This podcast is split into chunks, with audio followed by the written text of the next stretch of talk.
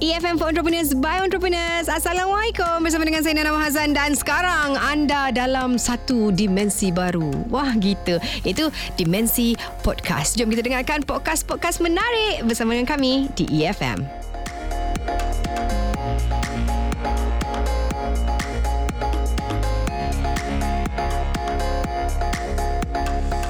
Siapa yang tak pernah hantar pakaian dekat kedai Robi kan? Pasti uh, ramai di antara kita pernah ataupun uh, menjadi satu rutin menghantar pakaian untuk dicuci di kedai Robi tak kisahlah sama ada Robi layan diri ataupun Robi perkhidmatan dan cara hidup masyarakat uh, bandar khususnya yang inginkan segalanya cepat ditambah dengan kesibukan menghantar pakaian ke kedai Robi merupakan salah satu cara dan juga gaya hidup masyarakat masa kini yang inginkan segalanya cepat dan juga mudah. Ia ditambah pula uh, dengan keadaan cuaca yang tak menentu sekarang ni satu tempat di mana kekerapan hujan tak menentu menyebabkan dobi terutamanya dobi layan diri menjadi pilihan paling mudah dan cepat. Ah dan dengan ini ah menyebabkan bisnes Dobi ini menjadi pilihan ramai usahawan dan ianya satu bisnes yang menguntungkan dan bisnes Dobi layan diri kini menjadi pilihan ramai kerana ianya mudah diuruskan tetapi kos modalnya agak besar kerana peralatan mesin yang mahal dan canggih dan sewa kedai yang besar berbanding dengan Dobi perkhidmatan yang kebanyakannya menggunakan peralatan yang lebih ringkas dan mudah serta tidak memerlukan ruang kedai yang besar. Ha, oleh itu hari ini BMO telah pun menjemput seorang pengusaha kedai Dobi yang akan berkongsi pengalaman beliau dan bantuan makeover untuk menambah baik perniagaan beliau. Kejap lagi dalam segmen Tolong Makeover kan.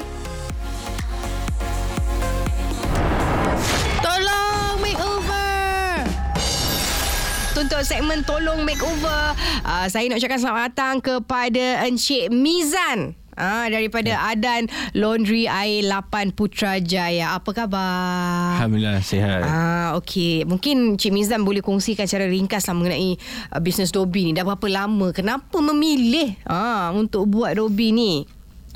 Okey, uh, terima kasih uh, Nana dan uh, EFM atas mm-hmm. uh, jemputan uh, untuk saya kongsikan sedikit uh, mengenai pengalaman kita dalam memulakan perniagaan Dobi Laundry ini. Mm-hmm. Okey, uh, memulanya tercetusnya idea ini di mana uh, mulanya saya pulang ke kampung mm-hmm. pada hari raya kan. Mm-hmm. Bila, bila hari raya orang bandar balik ke kampung. Mm-hmm. Bila balik kampung mulalah rumah tu padat kan. Kawan-kawan kita balik kampung seminggu. Uh-huh. Jadi uh, baju tu yang dilenggukkan tu macam mana nak buat tu kalau nak kongsi washing machine memang tak muat kalau kat Betul. rumah kan uh-uh. jadi mulalah kita cari dobi layan diri uh-huh. so bila dobi layan diri ni tak perlulah kita drop off tunggu sampai 2-3 hari kita uh-huh. nak mhm. collect balik uh-huh. sebab dobi layan diri ni kita tunggu dalam masa sejam dah siap dah uh-huh. kita dapat dah baju tu sendiri uh-huh. and then uh, tercetuslah idea tu oh bagus juga kalau balik kampung tengok orang ramai guna beratur apa kata kita buat dobi juga untuk uh-huh. untuk janda pendapatan kita sendiri kan So tercetus idea tu Okay Fikir So tekan terfikir fikir fikir fikir pergi dalam satu tempat tu uh, kita pernah pergi expo franchise. Mm-hmm. Berjumpalah Adan Laundry. Mm-hmm. So rasa terpikat dengan Adan Laundry ni. So jumpalah dengan owner dia Cik Zavani, kita katakan okay, saya nak buka Adan Laundry. Mm-hmm. So macam mana? Dia kata. Okay, kalau betul-betul nak buka Adan Laundry tapi memang betul-betul kena bisnes lah. Kena fokus bisnes ni walaupun dia self service layan mm-hmm. diri kita kena fokus bisnes tu sendiri and then saya jumpa dengan dia dan dia kata okay kita bincang mm. uh, so saya tengok eh menarik ada lori ni sebab dia pakai mesin pun elektrolak mm-hmm. sebab elektrolak ni dia heavy duty mm-hmm. lepas tu dia punya finishing dia pun okay, right. okay saya jumpa dia lah bincang bincang mm-hmm. bincang bincang bincang okay jadi Okey. Uh. Dan maksudnya Adan Laundry ni merupakan uh, franchising punya business lah laundry. Uh, franchise uh, business. Franchise business punya. Uh. Jadi uh, bila um, Encik Mizan uh, kata dah berminat dengan Adan Laundry ni uh, mengambil franchise ni pada tahun bila? Okey, uh, sebenarnya di balik di sebalik kejayaan ni dia ada ada bermula dengan apa ni orang kata kegagalan daripada saya melakukan bisnes tersebut. Mm-hmm. Okey, bermula uh, saya buka bisnes ada laundry ni kita bermula di Mua Johor. Ah, kampung uh. saya tu. ah, betul macam pada perasan je tapi tak ada. okey, so, tu tahun bila ni? Tahun bila ni? Tahun 2016. Oh, okey. Ah, uh, 2016. Mm-hmm. Okey, saya saya buka setahun di Mua Johor. Uh, saya buat study study study ingatkan kita boleh uh, dapat market di luar bandar. Mm-hmm. punya uh, perkhidmatan uh, servis ni dia baru nak keluar bandar. Mm-hmm. So struggle sikit lah kan. Mm-hmm. Bila struggle sikit kita kena buat marketing dan sebagainya. Jadi uh, Tutup. tutup. After a year. Ah, after one year mm-hmm. Dobi tu tak dapat survive dekat Muar tu. Jadi Mm-hmm. saya fikir ish saya dah, dah masuk ke dunia ni takkan saya nak stop dalam masa setahun kan. Mhm. So saya study balik apa punca-punca dia and then kita dah kenal pasti kita perlu tukar ke lokasi Yang ke orang bandar yang lah. orang bandar yang Ah. menggunakannya. Memang orang bandar ni memerlukan pemetaan Dobi ni sendiri. Hmm, sebab cepat. Kalau orang kampung tu dia, dia ada masa nak buat benda tu Hmm. So, orang kampung banyak lagi suri rumah. Ah, betul betul. Tak bekerja. Ah, faham faham. Tapi kita nampak sekarang ni trend tu dah kembali ke kawasan-kawasan luar bandar. Wow. Ah, dah banyak dah. Bila sekarang ni kita, saya balik kampung pun eh dah ada dua tiga dah. Hmm. Kenapa sebelum ni sebelum ni masa kita buka Kan belum sampai okay. lagi. May- Maybe dia boleh buka balik ha, Mungkin tempat yang lain pula Dan sebagainya Okay uh, Masa nak ambil Hmm. franchise Untuk Adam Laundry tu Berapa agaknya modal yang dia keluarkan Okey. Ah, takut kita. Bila cakap pasal Robi ni memanglah uh, bila kita uh, join apa bila kita ambil perniagaan franchise ni. Mhm. Memang rata-rata modalnya memang sangat besar. Mhm. Sebab uh, perniagaan franchise ni adalah perniagaan yang memang dah establish, Mhm. memang dah ada konsep, sistem, manual semua dah sedia ada. Mhm. Just kita follow je perniagaan tu. Sebab tu dia ada mahal sikit sebab kita kena bayar franchise fee tu. Mhm. Franchise fee tu maksudnya kita gunakan nama Nama. nama Adan Laundry tu sebagai bisnes kita sendiri. Mhm. Okey, uh, cakap pasal modal tadi Nana. Mm-hmm. Uh, sebenarnya duit tu tak adalah banyak sangat Mhm. tapi cukup lah untuk kita bayar 30% daripada modal tu. Mhm. Roughly keseluruhan untuk buka Dobi ni kurang dalam 300 ribu. Tambah tolak campur semua 300 ribu lah. Dengan tempat sewa mesin dan sebagainya. Sekali. Wow, okay. Se- sebab yang buatkan dia mahal tu dari segi equipment dia lah. Sebab mm-hmm. kita menggunakan mesin elektrolak. Banyak juga mesin layan layan diri yang yang kita boleh dapat harga RM10,000 dan sebagainya. Mm-hmm. Tapi sebab benda ni bisnes layan diri Mhm. yang memang kena heavy duty tahan mm-hmm. lasak. Mm-hmm. Sebab kita tak ada 24 jam di kedai. Betul. Sebab orang yang yang menggunakan dobi kita tu yang Tak tahu cermat ke tak tidak. tahu cuma ke tidak. Ha. Banyak kes-kes dah berlaku sebelum ni kan. Tak apa-apa dia masuk dalam tu kan. Ha, budak pun boleh masuk dalam tu. Eh, Ha, itu yang kita risau tu. Risau pula kita. Ha, Ha. Jadi kita mulakan ah, kita gunakan mesin yang elektrolak memang teknologi yang canggih apa semua. Mhm. Uh, Jadi dia heavy duty, dia friendly user. Itu yang buatkan harga tu lebih mahal. Mhm. Jadi uh, saya cuma ada 30% uh, modal sendiri untuk Okey. untuk ni apa kita final- Mulakan. mulakan So maksudnya modal untuk franchise tu adalah RM300,000 Yeah. tetapi Cik Mizan bayar 30% saja. Ah, Hmm. lagi 70% siapa yang bayar? Okey lagi 70% ah ni saya nak khabar orang lah lagi 70% kadang orang semua tak tahu. Mhm. Mm-hmm. Ada agensi yang yang memberi sokongan terhadap pembangunan industri, industri franchise Mhm. mm-hmm. dekat Malaysia ni lah iaitu mm-hmm. Perbadanan Nasional mm-hmm. uh, PNS. PNS. Okey Okey. uh, PNS ni lah yang banyak membantu uh, untuk usahawan-usahawan bumi putera especially Mhm. mm-hmm. untuk memulakan perniagaan uh, franchise. Franchise, So ah. lagi 70% tu saya dapatkan uh, financing daripada PNS lah yang banyak membantu. Baru kita tahu sebenarnya kalau kita rasa nak buka satu bisnes yang dah ada nama, kita tak ada modal yang besar mungkin. Ha, macam Hmm. Cik Mizan kata 30% je daripada 300 ribu pun tetap banyak jugalah. kan almost 100,000 juga tu. Ya, ya, ya, kan ya. Ah, tapi tetaplah tidaklah kita close Ah. the debu everything Ya, uh, daripada betul. pocket money kita sendiri. Okey, kita nak tahu bila kita dah keluarkan 300,000 untuk bisnes ini. Hmm. Pendapatannya Masa tu I, Memang ada buat calculation ke Mega Robi ni akan dapat berapa banyak Lepas berbincang dengan Dengan franchisor sendiri kan hmm. uh, Return ataupun pulangan Yang sepatutnya kita Boleh dapat secara uh, Sebulan Bulanan Okey. Sebenarnya kalau kita nak kaya raya kaya raya ni Mhm. mm-hmm. uh, bukan uh, bukan perniagaan dobi lah yang jadi pilihan. Ya ke? Uh, sebab bila kita nak berniaga dobi ni uh, sebenarnya dia tak boleh ada satu kedai. Dia kena at least Oh. dalam tiga kedai. Alright Sebab uh, Dobi layan diri ni dia tidak uh, memerlukan kita komitmen sepanjang 24 jam. Faham? Uh, so kita margin untung dia tu sebulan uh, macam contohnya macam saya di Air 8 Mhm. sebulan uh, kurang lebih boleh dapat dalam 20,000 Mhm. sebulan. So tolak sewa dan sebagainya bersih ada dalam, dalam poket untuk 5,000. Mhm. Uh, so kalau kita satu kedai 5,000 Mhm. at least kita at least kena target uh, dalam masa 5 tahun kita ada kena ada 5 kedai. Mhm. So 5 kedai kali 5 uh, dalam dalam 25,000. 25,000 sebulan untuk buat collection. Mhm. So tak so, ada ka- Tapi cop, cop uh, Kalau uh, Layan diri tu Mesin masuk shilling So RM25,000 tu shilling Ah, shilling tu tak. Ah, shilling tak. tu. shilling tu. Shilling token Token orang akan Ah, tukar mana dengan tahu. duit lah. Mana tahu shilling tu masuk Let's shilling RM50 sen RM50 sen Tapi banyak. kita boleh perbagaikan lah dekat Dobi tu. At least kita boleh buat kafe Dobi. Kafe. Dobi Yes saya Ah. pernah dengar juga uh, Pasal Ah, benda tu Untuk tambah pendapatan. Okay untuk Ah. Encik, Encik Mizan sendiri Pendapatan roughly sebulan dalam 15,000 Ya, dalam RM5,000 lah. Lima lima ribu lah ah, Lima ribu lepas tolak segala-gala Tapi itu Bersih. dalam jangka masa 5 tahun. Mhm. So lepas lepas 5 tahun dah tak ada komitmen dah. Loan semua dah tak ada. So you boleh dapat bersih lah lepas 5 tahun tu. Right. Ah dalam 5 tahun tu dah, kalau loan sebulan dalam 5000, after 5 years tu dapat 15000 sebulan. Kan Jadi kena bertahan sikit Untuk lima tahun itu 5 tahun sekarang sekejap je. Kan Ah. uh. Anda berapa tahun dah? Baru dua Baru- tahun Nak masuk setahun. Oh nak masuk setahun Oh Ah. jadi maksudnya yang dekat Muar tu Ah. Kira tak kira lah Kita tak kira lah tu dia memang Ah. Maksudnya dekat MUA tu adalah proses untuk saya belajar. Hmm. Belajar. Tapi tapi kena tak kena bayar loan ke tak? Tetap kena bayar juga. Hmm. Tapi PNS kita still boleh negotiate lagi lah mm-hmm. sebab kita tak ada business kan. Mhm. Dia ada buffer time lah minta untuk- tangguh Ah. dulu untuk kita buat pembayaran. Yang penting kita explain jangan lari. Right. Ah, kena explain jangan Hutang lagi. tetap kena bayar, jangan betul, tak bayar. Betul, betul, betul, betul. Ha. Ha, kita kena prolong sikit lah kita kalau kita cakap betul-betul kenapa macam mana Ah, dan sebagainya ya, kan. betul. Ha. Dan nak pula kalau kita kenal dengan orang PNS tu lagi senang kita nak cakap. Ha gitu. Contoh, Boleh. contoh. Okey okey okey okey. Baiklah.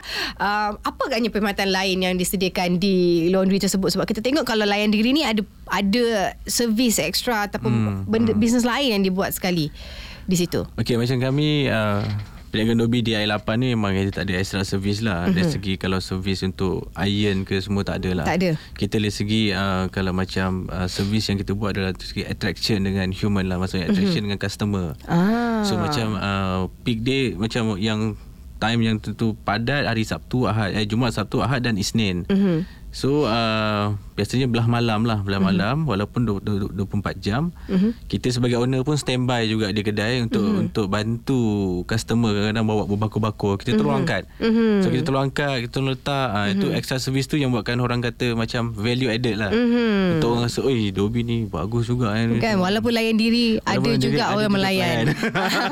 Itulah. Okey dan mungkin uh, perancangannya di masa akan datang untuk untuk untuk uh, I8 punya laundry yang Cik Mizan usahakan ni nak nak ada apa di situ? Okay, now sekarang ni memang saya saya rasa alhamdulillah lah sebab permintaan yang agak tinggi. So mesin yang yang kita sediakan sekarang ni masih belum boleh menampung permintaan yang ada. Wow. Ah, sekarang ni sekarang ni kita offer uh, 5 mesin cucian dengan 5 mesin dryer. Okey. So saya dalam dalam proses untuk Menambah. tam- menambah lagi kuantiti mesin. Wow. Dan insya-Allah tahun ni juga kita plan untuk tambah satu lagi kedai di area Putrajaya jugalah. Wow. Uh, kita masih tengah identify location yang betul-betul yang insya-Allah yang boleh Mhm. boleh membantu kita untuk expand Mhm. business ni lah. Yes, ah, itu antara Ui, bagus juga tu kan Ada satu pun Tapi ah, dah ada planning Untuk DC Untuk buka another one Alright Dan ah, dari segi strategi marketing Perlu tak uh, Sebab dia layan diri Orang lalu Kalau tempat tu visible Lokasi yang uh, Hmm. bagus ah, Adakah strategi marketing juga Dilakukan uh, Untuk uh, Mempromosikan Okay, uh, ni satu macam tips lah, tips. Uh, Cik Zamani eh, apa ni. Owner. owner, owner ada laundry dia beritahu. Mhm. Kalau kita nak buka satu dobi tu, kita buka di kedai yang dah ada kedai dobi. Ha? Eh, Ah. Ini macam uh, Bunuh diri orang kata kan Kalau ada Ah. ah, Orang kata Ini kalau macam bunuh diri Kena tapi jauh betul. sikit Oi. Tapi betul. Oh wow Ah, sebab walaupun uh, sebab dia punya dia punya tips dia tu sebab dekat situ orang dah tahu dah memang ada permintaan dobi. Right. Dan dia tak akan efek beri efek kepada kedai yang sedia ada. Aha. Dia akan uh, tambah lagi customer tu datang ke area situ. Aha. And then yang keduanya macam uh, kedai dobi ni perlu berdekatan dengan at least kedai makan ataupun mm-hmm. convenience store. Sebab mm-hmm. sebab kedai makan sebab apa cakap kedai makan? Sebab uh, satu orang kalau gunakan permintaan dobi ni sekurang-kurangnya dia gunakan sejam. Mm-mm. Maksudnya setengah jam untuk cucian, setengah jam lagi untuk Kering, pengeringan. So dalam masa sejam tu lah dia orang pergi minum ke, mm-hmm. mhm. dia pergi beli barang-barang ke dan sebagainya mm-hmm. uh, untuk untuk sementara tunggu masa sejam. Mhm. Okay, dan seterusnya uh, macam Dobi di I8 ni, Mhm. macam kami kita marketing kita lebih kepada uh, buat grup-grup kita fokus pada mm-hmm. grup-grup WhatsApp mm-hmm. lepas tu kita ada flyers mm-hmm. and then kita masuk dalam media sosial mm-hmm. lepas tu uh, uniknya ada laundry ni wala- uh, walaupun kita menggunakan mesin yang berteknologi tinggi mm-hmm. macam saya sendiri saya akan kurangkan harga cucian dengan harga dryer tu untuk Mula ingat untuk buat marketing promotion je selama mm-hmm. setahun. Right. Tapi fikir-fikir balik, tak apalah kita proceed je. Cucian dengan RM4, keringan dengan RM3. Memang murah. Oh. Memang antara yang termurah di Putrajaya. Wow. Dah jadi viral, orang Putrajaya kata, Dobi murah, Dobi hmm. murah. Ha, so dah jadi balan mulut orang orang kata. Dobi right. murah. So jadi macam trend. Mm-hmm. So bila saya jumpa few customer, bang, kenapa datang sini bang? Dia Dobi ni lah Dobi yang paling murah di Putrajaya. Ah, so dah, gitu. dah, jadi, dah trending lah. Tapi, tapi tak ada masalah ke dengan dengan owner franchise Adan Adan Laundry tu sendiri sebab dia dia memang menetapkan harga tu ke atau dia seperti? harga asal dia orang menetapkan harga paling minimum RM3. Mm-hmm. RM3 cucian dan RM3 keringan. Mm. Satu pulang kepada kita. Tapi okay. tapi harga market mana-mana permintaan Dobi kalau pergi mana-mana mm. memang harga market dalam RM5 cucian, mm-hmm. RM4 uh, keringan. keringan. So kami kurangkan setiap tu RM1. RM1. Tapi okay. alhamdulillah. Mm-hmm. Maksudnya niat kita untuk menolong apa mm-hmm. ni membantu customer dengan keadaan kos sara hidup yang tinggi ni kan. Mm-hmm. So, Sedikit sebanyak ia membantu juga. Ha, kita ada still mm. ada untung lagi. Mm-mm. Kan kalau kita tak ada untung Macam dah bungkus lama dah. Dah bungkus lama dah. Kan.